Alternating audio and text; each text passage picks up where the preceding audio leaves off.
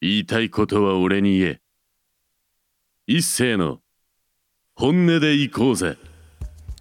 川崎 FM をお聞きの皆様こんばんは一斉でございます、えー本日8月の9日ということで、まあ、先週はね最初の喋りがダラッとしてたんですけど ダラッとしちゃうのはやっぱね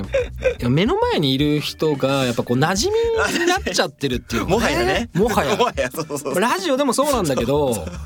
なんか飲みに行ったりとかしちゃってる散々飲んでるからもうなんだろうこれっていう感じですよねまあ、それはそれでいいかもね。い知やーんないですけど。これはうん本当のリスナーの方にはね お前らなんか本当に聞いてる側に関係ないところでその関係性を作ってダラダラしやがってみたい なそういうラジオになってまして、まあ、それはそれでね。だって俺収録前にうんもうジム行ってましたもんだってああ。仕事終わって時間が空くから、やっぱジム行くかみたいな 行ける時に行くぜみたいな感じでもう体もほぐれてるから。いやーうんもうなんかね寝たいって感じで したねなんか暑いしもうなんかなんか運動してちょっと体ね、一そう袋そ浴うびるそうとそうもう、もう寝たいみたいな感じで外暑いし。そうでご飯食べてないし あ、ない、ないんだ。もうないです休ね。憩中にお菓子が進む進むって感じですよもう今日もダラダラした感じでね行くかもしれないですよいいかもしれないですねうんまあでもまあ先週ねうん特撮の話もできましたし、今日はうんもう TM ネットワークのそうですね。話をしなきゃいけない、まあ、先週、うまあ、あの告知もさせていただきましたけど、うん。まあ今週はね、まうあ、んその、まあ、話ちなんでというか、そうですね。まあ俺もねやっぱ青春時代じゃないですけど、 TM ネットワーク。 TM ネットワークを聞き込んだうんというよりは、うんやっぱ流れてたっていうか常に流れてた、まあだってその当時のまうあんヒットバンドというかそうそうそうそうヒット曲として流れてたわけですそうなんですよ、羨ましいですそうよねいう話をちょっとしたいですね今日柴崎さんとしたかったのいでやーいいですね先週に引き続きははいい、よろしくお願いしまで今す週はまずまあスポンサーの紹介があり、うんでその次に曲を流しますので、うん柴崎さんの方から1曲目紹介お願いします、はいではですね TM ネットワークの最新アルバムから「えーデボーション」ですどうぞお聴きくださいいやまあ今回はうんもう TM ネットワークの話をしようじゃないかそうですとねいうところでしたうけど、ん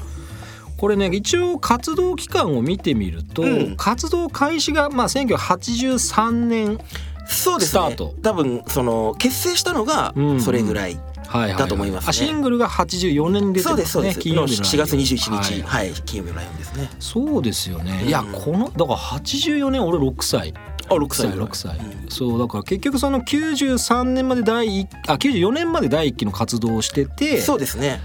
10だから94年で高校生ぐらいなので、うんだから僕は前もラジオで話しましたけど、うんうんまあ、やっぱりその「セブンデイズ・ウォー」とうんかう「んうんそのビヨンド・ザ・タイムを」うんまあ、映画から聞いた、うんうんうんうんまあ、世代でもあり、うんうんまあ、日常的に割と、うんまあ、流れてたっていう感じもあってその当時横並びにいたのが、うん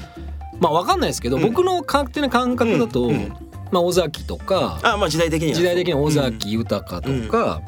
あとそのボーイとか、まあレベッカとかねレベッカとか、うんまあやっぱ結構いろんなバンドがうんそうですよねいました、だから群や雄っぱ割拠じゃないですけどそねうそうそうそううん80年代から90年代前半は割とバブリーなバンドも結構ありました。バンドブームに乗っかバったンドねも乗っかったうなんんかポップなのかロックなのかよくわかんないみたいなのも結そう構ありましたけどでその後 BB クイーンズとか出てきたりとかあねあそうそうそうそうだからそういう世代なんで、うん僕はだからそういうのを子供の頃に、うん10代前半ぐらいの頃に一番よくそうですよね見かけた世代まあ、直撃した世代ですよねそうで柴崎さん はもうちょっとこう下の世代なんですけどきっかけって何なんですかその TM にハマるそうできすっかけねだから僕が86年生まれなんですけども、はいはいだから僕が小学生の時に、うんちょうどその TK ブームまああの伝説的なねが来て TK が、まあ、いわゆる小室さんがですね作った曲に関しては、みんなもうやっぱ死ぬほど流れてたんだろう流なれてましたねしてたんですけどもやっぱ TM って知る機会ないわけじゃないですかうん僕の世代は TM っつったらレボリューションですよあー朝倉さんのね このレボリューションが出てくるからただその中学の時にガンダムにはまってはいはいでそのガンダムを見てたらまあもちろん逆襲のシャアもねそうっすね見るわけでそうっすね「ビヨンド・ザ・タイム」を聴いた時に、、はいい曲だなと思って、うでクレジットがエンドロールで流れるから、うんで曲のクレジットもあるわけじゃないですかそれを見たら「もう小室哲哉」って書いてるんではすいよ、はいはいえ小室さんこんな曲作るんだみたいなそうなんでなんすか全然ブームの時の印象にはないし、うんで男の人歌ってるしそうそうそうで作詞「小室光子」って書いてあ ってこれはお姉さんかなとか思った誰なりのかな誰なのかなってそうが最初のきっかけ、はいで高校生の時にちょうど内側のケーブルテレビを契約して、うんうんまあいろいろ「キズステーション」とかねあアニマッククスが見せたわけですよ、うんうんうんそしてちょうど「シティハンター」の再放送がやっててそうっすねもうあれはだから当時の人も一緒なんだろうけどああいうのも「ゲットワイルド」の入り方がねいやもうあれすっごいじゃないですかすごいっすあれ今やねさっき一生さんね僕とちょっと話した時に言ってましたけどネットミームにねなってなまっすちけゃっどてますけどはいもともとはねあの斬新なそのイントロからそのそうなんですよ、ねこうアニメの最後のシーンが、まあ大体ほとんど1話完結じゃないですか、うんその「シティハンター」うんアニメテレビ版はほとんど1話完結タイプで、まあ何かそのサイバリョウが、うんまあこう何か成したうんうんそうそう頃 にイントロが流れ始めでそしてエンディングのあの曲がもそうう完全にあのエンディングのそのなんでしょうこうアニメーションとともにそう駆け抜けるみたいな感じがで絵が止まってどんどん引いてってみたいなそうそうそうかっけーみたいなこれは確かにすごいなっていうだから言語化はあんまりしてなかったんですけどそあそうのそうそ当う時そうはねそうですよねでもなんかすげえなっていうのいやそはありましただから今見ても正直かっこいいんかっこいいでですすよねねだからミームになるっちゃなるんだろうけそどうそうでそれをきっかけでなんか聞いてみたいなと思ったんですけども、うんうん俺正直最初 CD 聞いてもはいあんま微妙だったんですよ実はおーなるほど最初ベスト版かなんかを友達がはいはいはいから借りてはいなんかあんまピンとこなかったんですよね。でその後にあのともその友達がなぜか VHS で当時おーはいはいはい TM ネットワークの解散ライブ、まあ、終了ライブのはいはいビデオを持ってて、うんそれを借りたらマジでめちゃくちゃかっこよくてあーそれが一番のきっかけですなるほかどねで。すねでも面白いなと思ったのは、うんそのなんかライブうんがすごくいいっていう話なんですよね。そのなん TM かはそうですね TM ってそのうんイメージとしうてんその音だけで聞いたりとうんうんうかんそれとアニメの曲で聞いたりとかするとうんなんか音源だけうんその人たちじゃなくてうん音源だけを聞いてまあもういいなと思うんですけはどいはいはいでもライブとかはなおいいっていうのはそうやっぱそこってすごく俺大事な要素はすごくあるよなっていうふうに思いましたよね。でああいう TM みたいなその打ち込みのバンドがうんうんライブの方がいいってかなり珍しい、珍しいそう珍しいそうそそううなん珍しいですよ打ち込み系はうんやっぱり別にそのライブをやらなくてでももそうそうそうそうその完成度が高い曲を楽曲リリースできるからうんだから打ち込みってすごい今増えてるっああてそういでうのもすそうあるでじゃすないそうでですすか。そうまであすその技術があうれんば技術もね今は発達してそるうしそうそうそううできるだからライブなんかやライブなんかじゃないライブをやらなくてもんちゃんとそのアーティストとして活動できますよっていうのがんそうなんで打すよち込みの良さっていう部分もあったんですけどだから今はああいうバンドやっぱ珍しいんですけども、うんあれはやっぱ理由があって、はいその TM がデビューした80年代とか90年代前半って、ライブであの TM の楽曲を再現する技術がはい追いついてなかったんですよあだからなんかトラブルとかのためにはいはいどうしてもバンドを入れざるを得なかった、あなるほどなるほど TM は3人しかいないけど、はいそれこそ有名なところだとあのビーズの松本さんがね、はい80年代をギター弾いてたりとか、あとはあのえーっとそのシティハンターのオープニングも歌ってらっしゃいましたけうど、んうんフェンス・オブ・ディフェンスっていうロックバンドがあっおーあてりますねそのメンツが、はいはいはいあのねバックでやってたりとか、はいそれこそ TM レボリューションのプロデューサーの朝倉大輔さんがね、はいあのサポートでいたりとか,、はいそれがそのバンド側のとのシナジーうがんすっごい良くて。確かにそうだからあの頃のは特に80年代はやっぱ TM って一応バンドのくくりだったんですよね、あうんユニットだけそうどでしたそうでした結構ボーイとかと、うんまあ並ぶというかそうそうそうだから僕それですごい正直だ今僕こうやってプロ活動してますけど、はいバンドを始めたきっかけがやっぱそこなんですよああかっこいいなと思ってそうですねそうそうかっこいいんですよそうかっこいいんですよねまあただあの僕がハマった頃はちょうどその TK ブームがそうですそう去でっすてうんうん何年か経った頃でだと思いますよ世の中もパンクブームですよあうん、あ2000年代前半とかってそっかモンパチとか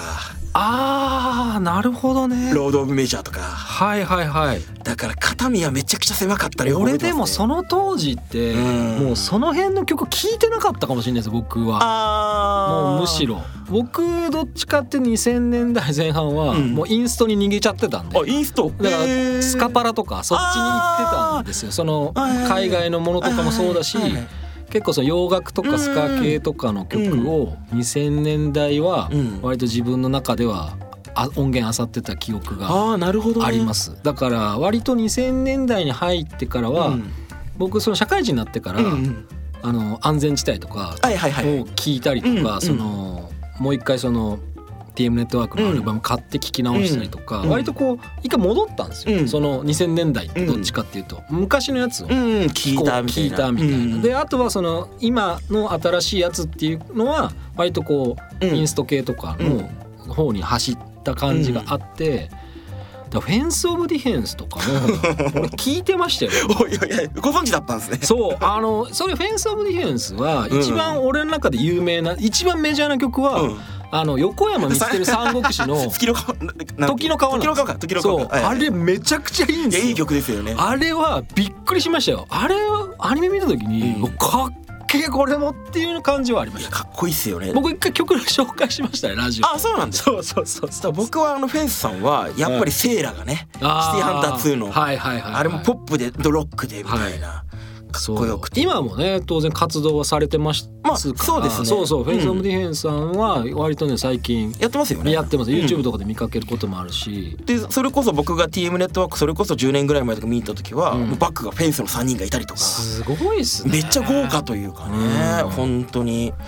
そうそうだから結構それがきっかけでやっぱプロになったっていうのはかなり、うん多分俺 TM だってなかったらはい多分大学から音楽やってないんじゃないかああななるってほぐらどいなるほど、うん強烈なその憧そうれですねまあその引きつけられるものもあって俺もやりてえみたいな感じがやっぱあったわけですもんなんか変な話なんですけど、はいキーボードがあそこまで目指すバンドないじゃないですか。確かに そう確かに確かに特にあの頃はねはいでそれこそあの頃ジャンヌ・ダルクとかは よく聞いたりうんあーあの流行りの感じだと、はいはいはいあれもキーボードがすごい目立つバンドではありますけど、はいはいはいでも TM の小室さんはねなんかもうキーボードには乗るわシショルダーキーボード持って出てきてはいはいはい壊したりする わあこんなロックなことやっていいのみたいなそっかそっかそうだからそういうところでいくとやっぱりうんすごくかっこいいし聴き続けられる感じはやっぱありましたよねそうですねでもキーボードがかっこいいとか、キーボードソロが、うん僕はやっぱスカパラがハマにハマってたのは、うんうん結構みんなソロパート結構あるんですうんよライブも行ったことあるんですけど、うんうんまあ、トランペットのとかもそうだけど、あのやっぱりキーボードうんのうんソロが、うん沖さんのソロがうんめちゃくちゃいい曲があかっるんこでいいっすすよねだからなんか曲自体はうん歌詞付きの曲があるのに、うん最後にそのキーボードのソロがずーっと流れて何分か流れて終わるのもあるん ですよ。だからそれ「プライド・オブ・ライオン」っていう曲があるんですけど、うんすっごいそれが好きへでーカラオケとかでも自分がその歌詞はいはい付きのやつなんで歌った後なんだけど、はいそのイントロだけがめちゃくちゃ長いんだけどそれはもうね一人で行った時に聞いてましたねなんか。いや本当にイントロがすごくイントロじゃないですもうずーっと歌詞終わってもその流れてるもうキーボードのソロだけ が流れ続けるちょっと狂った曲があるんですけどいやそれはカラオケ作った人も大変だっただろうなって思いますでねもやっぱりそのキーボードのソロとかピアノのソロとかっていうのはやっぱジャズとかまがあすごくそうでやすねうんっぱメインでうんだからやっぱインストとかジャズとかを聴く人はうんキーボードのソロとかはやっぱすごい聴きたいっていうのは絶対あると思うんでだうから自分はあると思うんだよな。だからそうですねだから僕が大学から結局ジャズ系に入ってねで今もジャズやってますけどまあその理由の一個もやっぱねジャズってピアノがやっぱりね、そうそう大事重要なめちゃめちゃもうめちゃめちゃ大事です逆になんかギターの方が目立たなかったりね、うんするようなうん結そう構です変わよったそうそうそうそうジャンルなんでねそうそうだから TM はね本当にそうですよだからまあ9月の8日に「シティハンターエンジェルダスト」が公開され俺はね劇場版は正直もう見に行ったことがないんですよ、うんその「シティハンター」なんでかっていうと、これ本当申し訳ないんですけど、うんもうテレビの中で、んもう俺の中ではもう結構終わってるうんうんうん感じなんで、うんフランス版は見たんですけど、うんあのラジオでもね昔喋ったんですよ、フランス版はいかにも面白かったか、すごいですよねすごかったですすごいでもね、うんあの本当に俺これ本当申し訳ないんですけど、うんうんその日本のそのルパン三世とかもそうなんですけど、うんあの昔過去からのシリーズ、うん俺の本当個人の感想ですよ、うんテレビがすごいクオリティいいクオリティやるんですけど、うん劇場がじゃああー特別感があるものを見せてくれるのかっていうのあがー俺にはちょっと結構ハテナっていう感じがちょっとあったんですよねあ。そこなんですねそうそこなんですよっと劇場でしか見れないものがあるんかしらっていう面白くないとかじゃなくて、だからルパンとかもうん割とこう子供の頃は好きだったけど、うんもうやっぱりこうあんま劇場とかうん出てももう見に行くこともなくなったし、そういうことなんですそねうそうそうそうそうなんか特別なんかあるのかなみたいあなー映画映画化してなんか面白いことってあったのかしらみたないんな感かじが僕逆にその、はいもう何十年もその本放送が経ってるわけで、はいはいはいそうなると結構ありとあらあらゆるものが変えられちゃうじゃないですそうかあー確かに空気感とか確に声優さんとか、うんそういうのがやっぱ嫌いで見に行く行かない人とかうん興味持たない人ああなるほどなでるほど多いなと思ってたんですけども僕も結構だから最初全然興味なくてだから、うんあれも45年ぐらい前の久しぶりの映画化の時も興味なかったんですけども、実際よくよくねいろんな人の話聞いたりとか、うんあのまあ、トレーラーっていうかああいうの見たりとかしたらなんかもうその求めてるものを全部出してきてくれるっていうああなるほかどね声優はもちろん変えませんまとあか変えませんですようんね、確かにで曲も大抵こういう何十年経つと絶対新しい曲になったりとか、うんアレンジが加わったりとか、うんうんうんまあ、余計なこと言ってしまえばされるんですけども確かにそれもちゃんと「ゲットワイルド」が流れてあーそれで感動したらまさかその後に「スティルラブハーも流れてくるってあーそっかそっかすごいなといやーだからやっぱ音楽もすごい気にしてるっていうかちゃんと作うんり力入れて作り込んでるってことですよね今回当然ね「ゲットワイルド」当然また当然またあるしなで今回はまさかのオープニングもね「シティハンター」担当するっつそっってかねそっ新か曲こをれ書き下ろしですもんねそう確かになんか確か小室さんがめちゃくちゃ喜んでて そんな喜ぶのってぐらい喜んでてだ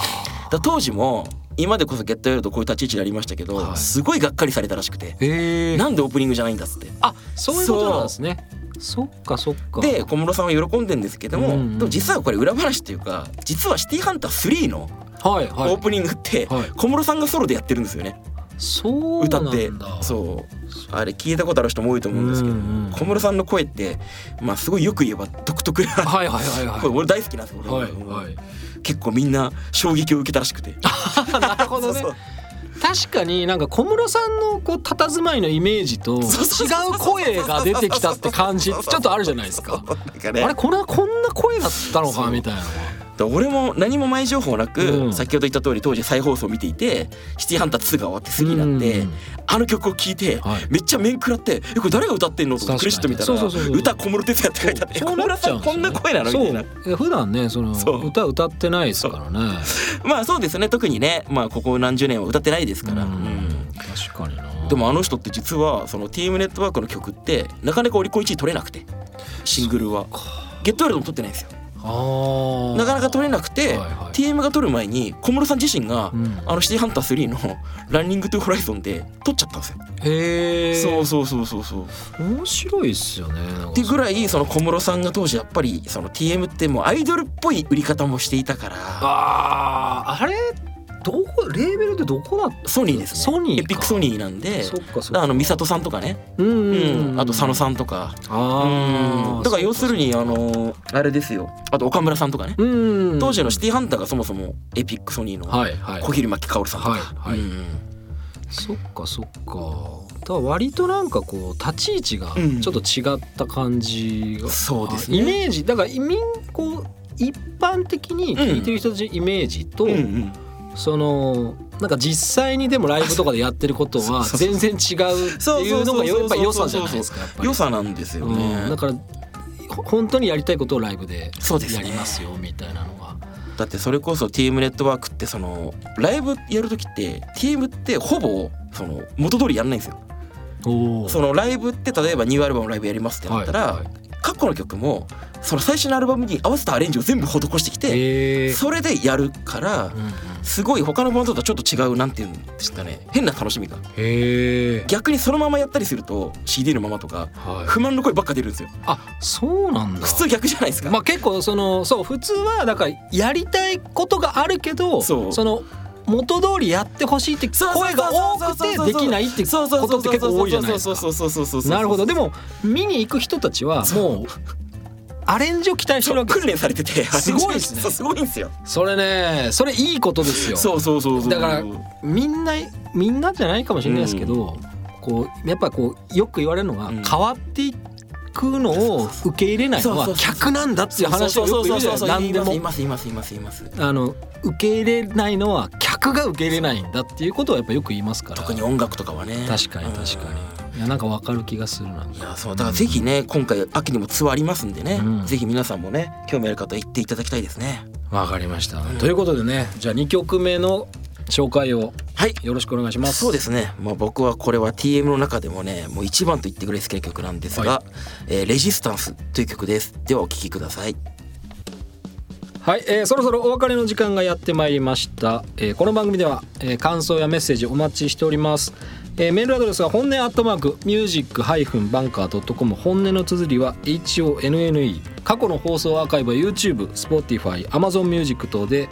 お聞きいただくことが可能でございます、えー、柴崎さんの方からまた告知等ございましたらはいお願いしますじゃああんまりなんか僕の告知があんまないので、はい TM ネットワークのね最新アルバム「デボーションと」ああと秋からはね、はいツアーが18公演ぐらいですかね、はいありますので僕もそのうちほんとチケット激超大激戦でそりゃそうっすよね僕も2公演ぐらいしか取れてないんですけど、はぜひねもし当日お会いしたりとかしたらですね ぜひ語れ語れたりとかねしたら一いや番いいでもなんかですよね客層も熱そうですよね本当にライブに来る人はみんなそうなんですけどね、まあ結構 TM はだから最近ちょっと広くなったかなって感じがしまあすねそうですか前はだから s さん世代が多かったけどあーなるほどなるほど最近やっぱレッドウィングとかにもなってるから、うんうんうんうんあと僕ぐらいの世代とかいちょっと下の世代とか、いやだからすごくやっぱりそういう部分ではやっぱ聞き続続けられるそうですねアーティストなの間違いないですよ、やっぱ小室さんのメロディーってやっぱその歌謡曲っぽくないんで、うん昭和でうんもやっぱそこはねすごいなと思います、ね、だからやっぱりその若い人たちがうん新たに入ってくるっていうのが、そうですねやっぱその新規のお客さんとしてはうんやっぱすごく大歓迎だと思いますので,、そうですよねだからやっぱりうんいいですよねいいだでかすよねら現場でそうやって盛り上がっていけるのであれば、いや本当にちょっとねみんないい年なんで末永く 本当頑張ってほしいですけど無理せずまあということでね、はいあのー今週もはいパワープレイを聞きながらお別れでございます、えー、柴崎さんこ今日はありがとうございました、もう最後でございます、ぜひまた呼んでくださいありがとうございますえーそしてパワープレイ曲「君と僕の希望の歌」プロジェクトテーマソングを、えーお聴きいただきながらお別れとなります、えー本日のお相手は一斉と柴崎優生でしたそれではまた来週も生き延びてお会いしましょうありがとうございましさたあ明日